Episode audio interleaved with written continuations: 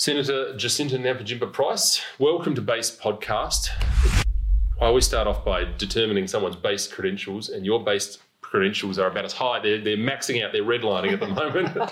so uh, you are indeed based, and this is the time. And I was just reflecting on um, what would it have been, 18 months, two years ago, when you came, when you were a, you were a councillor Yes. in. Uh, deputy mayor. At the you're a deputy mayor, uh, and you came here to tell a story about um, you know what was really going on in the communities, and you brought um, uh, Sharon Sharon Long, and we spoke to well, you spoke to a group of parliamentarians, and then Cole Flint went into the chamber because the media didn't turn up, they didn't want to hear it, they didn't have ears. No, You had the voice, they didn't have the ears, exactly. and uh, and and then and, and and the plug got pulled. The ABC pulled the.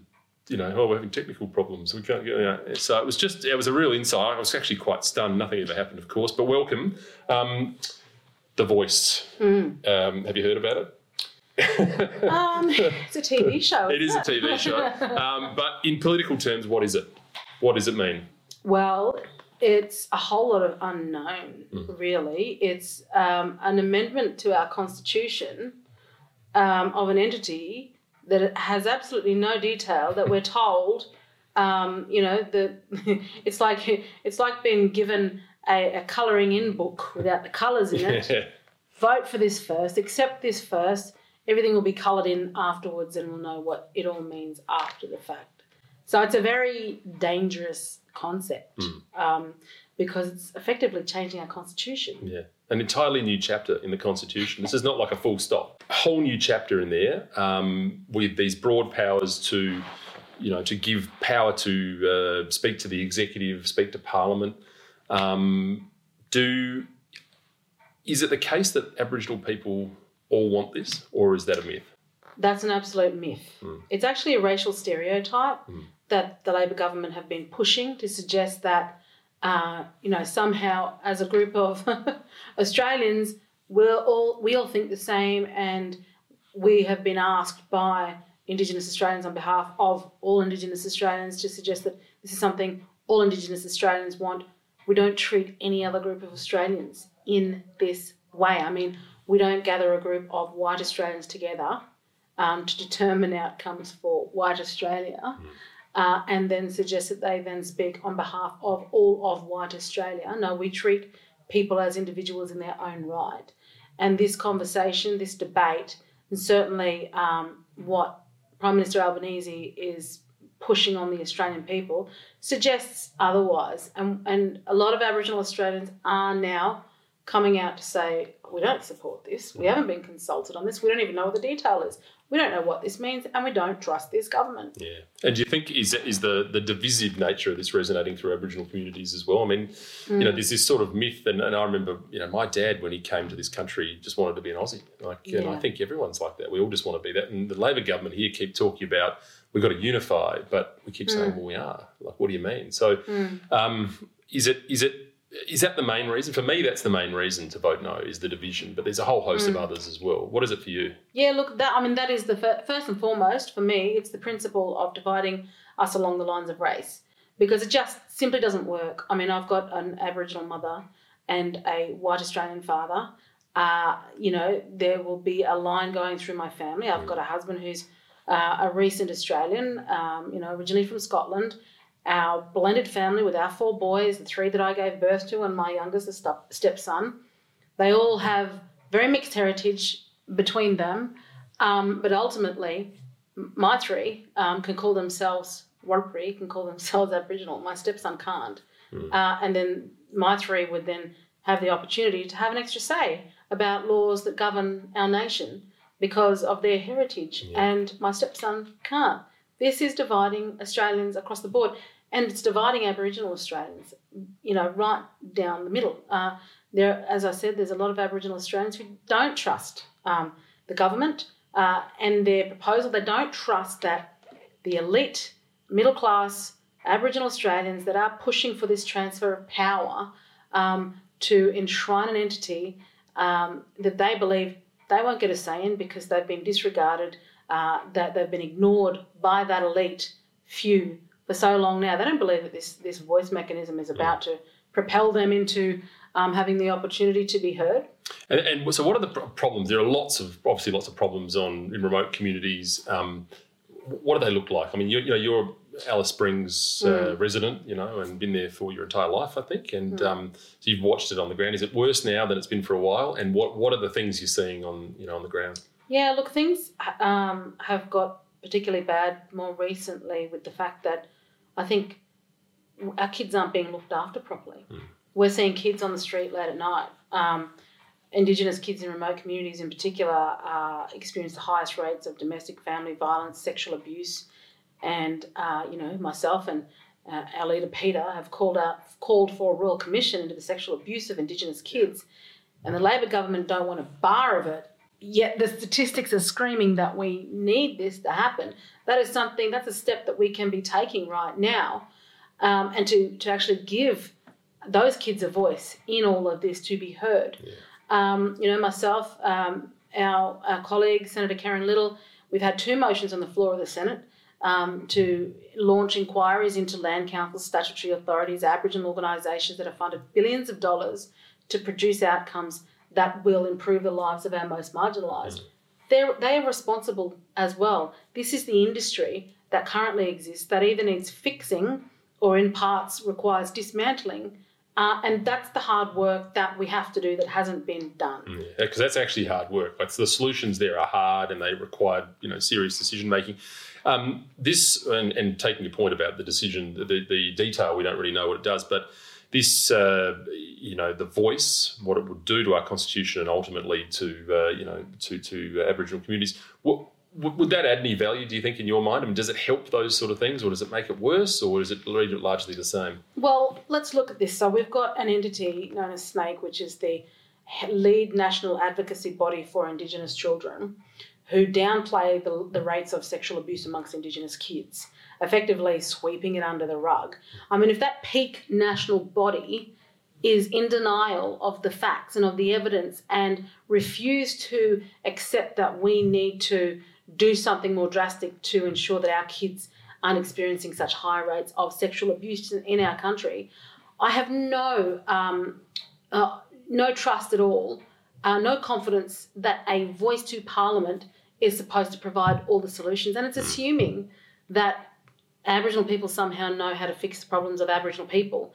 We're all people, yeah. right? yeah, exactly. it, it, it doesn't come down to race. Yeah. Yeah. Yeah. It's and it always struck me that Aussies would work this out. I mean, apart from the fact that we're flying in the face of, you know, hundred years plus of uh, referenda not getting up. For, Forty-four, I think there have been, and eight have only been successful. So it's a big ask. Mm. But I always thought Aussies would work this out, and they, it feels like, particularly over the last two or three weeks. I mean, you've been doing a lot of work. You've been, you know out every night talking to people across the country. And are you sensing that the penny's dropping and people are saying, no, wait a minute, we don't want that? I mean, is it, is it, is it growing on the, and, you know, that's obviously a good thing from where we sit, but. Yeah, look, absolutely. And I think, you know, I mean, the Yes campaign have been up in arms because our slogan is if you don't know, vote no. Mm-hmm. But that comes down to the fact that when you do go to find out, mm. um, to be informed on the matter, you're no better informed than what you were when you started out because Prime Minister Albanese has not provided any detail, any yeah. more detail, yeah. because it's all to be written after the fact.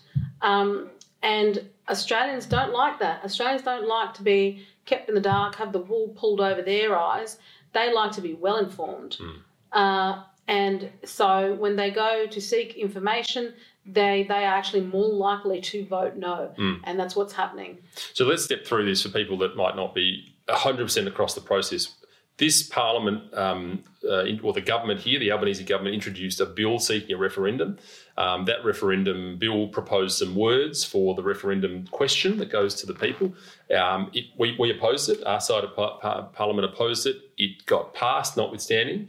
Uh, and the referendum is a is effectively like a mini election. We could say it's a it's a it's a vote of uh, the whole country. You need a double majority. You need uh, a majority of people in the country, and you need a majority of the majority of states, which sounds a bit weird, but you need a lot of people. It's hard to pass. Yes. Um, so it's, I mean, you would think normally that people would be very cautious with that sort of approach, but we're seeing now a real drifting. Mm. Um, do you think that uh, what we're seeing now is a product of people starting to understand that this is going to create you know, potentially more bureaucracy, more red tape. I mean, what, what we see, because we see a bit of that detail, is Mm. The fact that we're going to get a big Canberra voice. And you've been calling it the Canberra voice. What, what, what do you mean by that? Well, even if you look at the um, so the Uluru Statement from the Heart, Mhm. those the in the twenty five pages that sit behind Yep. it that you know we've been all gaslit about that aren't part of the Uluru Statement from the Heart. But if you look to those pages, um, it, it it provides um, the detail as to what the proponents of the voice are seeking through this. Yeah. And they've even stated that they would um, they would expect for space in Parliament House itself, um, offices for the voice, um, sort of almost like a third chamber Yeah. um, within Parliament. Um, you know, a, a, a, the the word black Parliament has been used, um, and, and and of course this this is the problem. So so there, when you go looking for the detail, and you know the prime minister's den- denying it, but then you see the work of the referendum working group uh, in, in the words in their own words. This is what we're sort of cautioning Australians against um, supporting, and what the consequences actually look like, especially when no real guardrails have been put in place, no determination. I mean, the prime minister calls it a, a, a, an advisory body, but nowhere within the question um, being put to the Australian people or the brand new chapter itself is the word advice, Mm. advise, or advisory Yeah. even stipulated. And, and, and that there is red flags when the Prime Minister says one thing, but in actual fact, um, the question and the chapter say something completely different. Yeah, and it's. It, I mean, there actually are already bodies that do this. There's the uh, NIAA, the National Indigenous Australians Agency, which has got I think a two billion dollar per annum. Was is it Four. four billion four billion dollar per annum Yeah. budget. Um, and so looking, I mean, this is you know presumably be slightly different, but it'd be pretty similar as well, uh, except that it's bricked into the constitution. So what people need to understand when they're thinking about their vote uh, is that this is not something. If if if we as we think it's it's a bad thing, um, it's not easy to unpick. You've got to go back to another referendum to fix it. So Mm. it's pretty risky, right? Like this is uh, this is a serious undertaking. It, it is a very serious undertaking, and I think you know through Senate estimates um, and the audit process, it's been demonstrated that the NIAA aren't actually meeting um, their requirements in terms of um, you know ensuring that funding is uh, that it's not being provided um, to an opportunist or being misspent or exactly how funding is being provided to Mm. various different programs um, and you know we need to look closely at whether it is an, in fact delivering on what it's supposed to be delivering uh, or not because uh, it, it's questionable at the minute you know whether that is the case so and, and that's the case for a lot of um, you know entities which is why we're seeking an inquiry. But then if that's the case with so many and we've got over 3000 of these bodies why would we create a brand new one um, with the likelihood of it failing, and because we've been told also by the proponents of the voice that look, it won't work right away, but it can be reworked. Why would we put that in our constitution um, when we know that th- there's a great likelihood of failure to begin with because we've got so many models before it Yeah. that have failed? Yeah. Why would we do that? Why would we put our constitution at risk in that way? ATSIC, another one that people forget. It wasn't that long ago. Absolutely. ATSIC, um, it, was a, it was a bipartisan decision uh, by the Howard government at the time with the Latham led Labor opposition to dismantle ATSIC. Um, you know, it was embroiled in allegations um, of corruption, um, you know, um, misuse of funds, um, sexual misconduct, those sorts of allegations. Um, and it, it wasn't doing what it was supposed to do in terms of supporting Indigenous Australians. So that it was, you know, it was termed a failed experiment. Mm. So why would we try yet another? Do a different Experiment. Yeah. Mm. And of course, in that case, it was legislative, so it just takes an act of parliament. Easy. Exactly. Not so much here. Um, it's been a bit, I mean, it's actually been a quite a learning curve for all of us, I think, in the sense that there are all these new words. Um, Makarrata is one that gets bandied around a lot. People are going to hear that a lot probably in the next um, six weeks or so, and it, I think, is misused by this Labor government a little bit. Um, Yes. What does it mean? Like, you know, what does it mean to people on the ground? You know, Aboriginal people. Yeah, so the, the term makarrata is a is a Yolngu term, word, which actually um, is a meaning for payback, for cultural payback. Mm. It's uh, literally a spearing in the leg, um, you know, to be done to someone who's, you know, seen to have done the wrong thing, um, to maim them so they can no longer function appropriately to, you know, hunt for themselves and and and look after themselves in that way. But what gets me is that yes, this has been used, but who are who are the proponents of the voice suggesting should be uh, on the receiving end of Makarrata? You know, Mhm. like. Not me, thanks. No, exactly. There's not an Australian alive today that's res- that is responsible for what occurred in our nation's history. Yeah. Um, and certainly those of us on, in- you know, Indigenous Australians, you know, today, uh, what occurred back then, really, we've got a different Australia. We're living in a completely different Australia where there's plenty of opportunities for us. Yeah, and I, I'm seeing, I, and I think I'm seeing this, and maybe I'm imagining it, but I'm seeing through the left now in politics generally this worrying trend of taking quite radical revolutionary concepts and laws and trying to sweep them under the rug quickly so that nobody um, can see. We've seen examples of that in South Australia with some social policy stuff that's come up in the last two or three years. But it feels like this here is a bit like that. I mean, back at Federation uh, and before in 1891, they spent almost a decade talking about the Constitution. Admittedly, more volume, but this is still a whole chapter. And the you know the the, the um, transcripts were circulated. People con, you know Yeah. talked about them. They sent their representatives and they debated and they argued. And yet here, this government is just saying, "Trust us, it's going to be all right." Like, Trust me, I'm from the government. And- exactly. I mean, it's just it strikes me as being bizarre. And do I mean, do you think this is, you know, is it as bold as that? Is it? Is it? And if so, why? Yeah, look, uh, I mean, there there wasn't a constitutional convention, and that's obviously deliberate because uh, even with the Uluru Convention that they held Mm. and those dialogues, they were invite only Mhm. individuals. So Did you get even the indigenous, I didn't get an invite. I didn't get an invite either. I certainly didn't get an invite, and there was a purpose to that because uh, it was the proponents of the voice pushing their particular agenda. That's Yeah. what they wanted to achieve is the final outcome. And the, the the name Uluru was used and exploited for this PR campaign. The majority of, of traditional owners at Uluru don't support this, and I've had mm. conversations with them, mm. and they're upset that they have been exploited for the purpose of this. But going to your point about states using laws and sweeping them under the rug and pushing them through. Well, look at Western Australia with the. Mm-hmm. Cultural Aboriginal Cultural Heritage Act, which has now had to be scrapped because it's failed, um, and it's really angered a lot of Western Australians. Um, look at what's happening in Victoria with the Truth Telling Commission. Yeah. I mean, in their eyes, truth telling is about, well, how can we maximise our benefits? Really, Mm. saying, look, we've, we're aggrieved, so therefore we're owed something, this is what we want. And they want to set up com- complete separate laws around child protection, Mm. treating Indigenous kids completely different when they are Australian citizens, Yeah. Um, having a lowered standard for those kids. Blaming racism and colonisation for the high rates of removal, and yet ignoring the fact that Victoria, Indigenous children in Victoria, are 19 out of uh, every thousand um, kids who are who have had a, um, a, a, a report brought against their um, their care that has been substantiated in terms of child protection, um, but that is not brought up. That is not brought up. All those all those key elements as to why the kids are being removed is is never actually part of the conversations. But they're asking for separate laws. Yeah, and, it's, and it is. And then back to the original point, the voice of division. We say um, you've said a couple of times here, Canberra doesn't need a voice; it needs ears, and I have shamelessly used that wherever I go as well. Uh, not our bills, by the way; they're green, not red.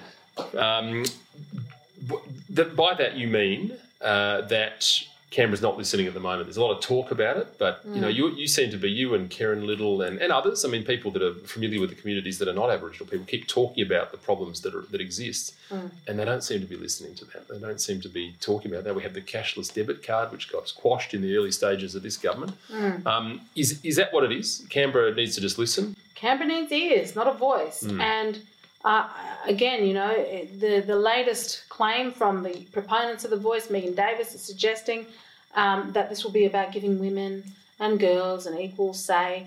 Well, women were screaming out for the cashless debit card Mm. to be maintained. And just tell people what that did for those that don't know. So it quarantined uh, a percentage of um, of of people's um, uh, welfare payments, Mhm. so that they could only have a certain amount available in cash. The rest um, was was on their cards. Mm.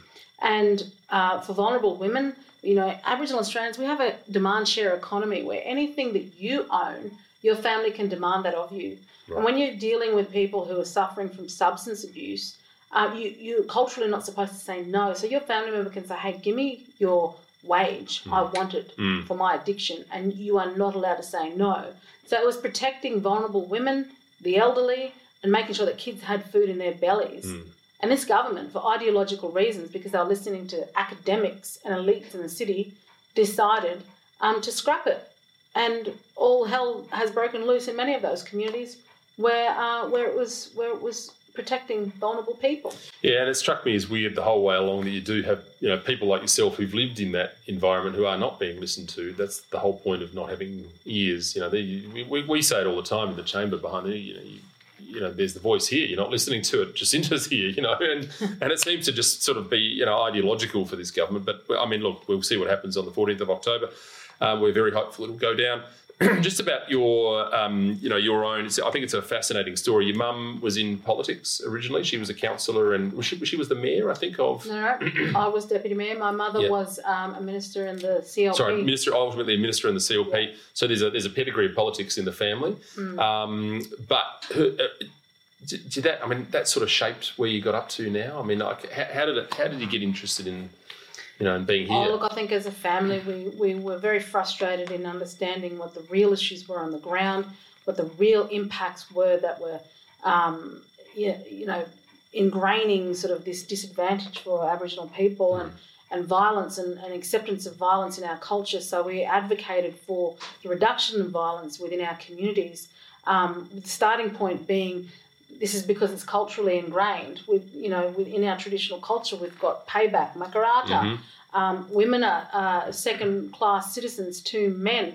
Young girls could be married off in arranged marriages, and my mother was supposed to be at the age of 13 married off. Um, and because of our, our positions, and we wanted to be very honest, it sort of led us on a path to well, my mother being elected um, after being appointed by actually Marion Scrimgeour, Mhm. who, who was the Deputy Chief Minister of the Territory for the Labor Henderson government.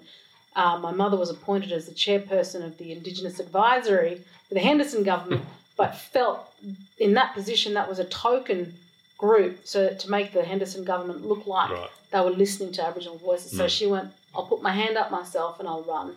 And that's why Yeah. she got into um, in, into politics. And then I thought I need to get Yeah. to federal parliament Yeah. because that's where I've been needed the most. Yeah, well, we're very glad you're here and you're doing an amazing job. I mean, uh, people cannot possibly understand how much work you're doing to defeat this, and it's going to be a very um, important run. Um, and I just to touch on uh, Colin, who's a great bloke, your husband. He is he's a Melbourne supporter, which is not he can't have everything, but that's okay. um, but uh, he is he must be you know sort of basically holding the house up at the moment. I mean, you know, you, you're just sort of away all the time. And how's, how's he going with the with the travel? Well, yeah, that poor, poor thing. He's um, I'm dragging him around the country at times, but otherwise uh, he's going to be playing in Nashville fairly soon. so he gets to yeah. take some time out over in Yeah. Nashville, which I'm I'd, I'd love to preferably be over Yeah. there. but I've got, we've We got a referendum to you know take down. Um, but look, no, he's he's been an incredible support.